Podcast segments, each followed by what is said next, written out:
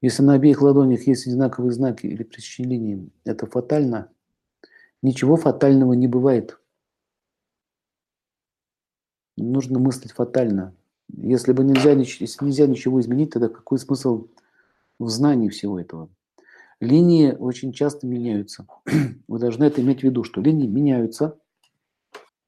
Бояться не нужно, это замечено уже, что они могут измениться, потому что если меняется мышление, то меняется и поведение. Меняется поведение, меняется действие и последствия. Э, таким образом, карма может измениться в лучшую или в худшую сторону. Поэтому линии меняются. Не делайте долгосрочных прогнозов. Нужно говорить, что э, какие есть тенденции на данный момент времени. Лучше использовать такое слово, как тенденция.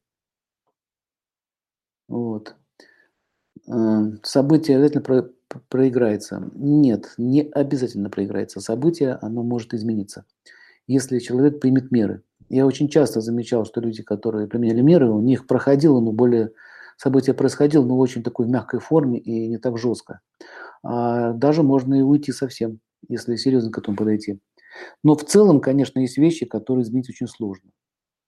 И это тупиковые такие моменты, они решаются, но гораздо сложнее, чем мы думаем. Поэтому фатальностью страдать не надо. Все можно изменить или хотя бы улучшить или облегчить.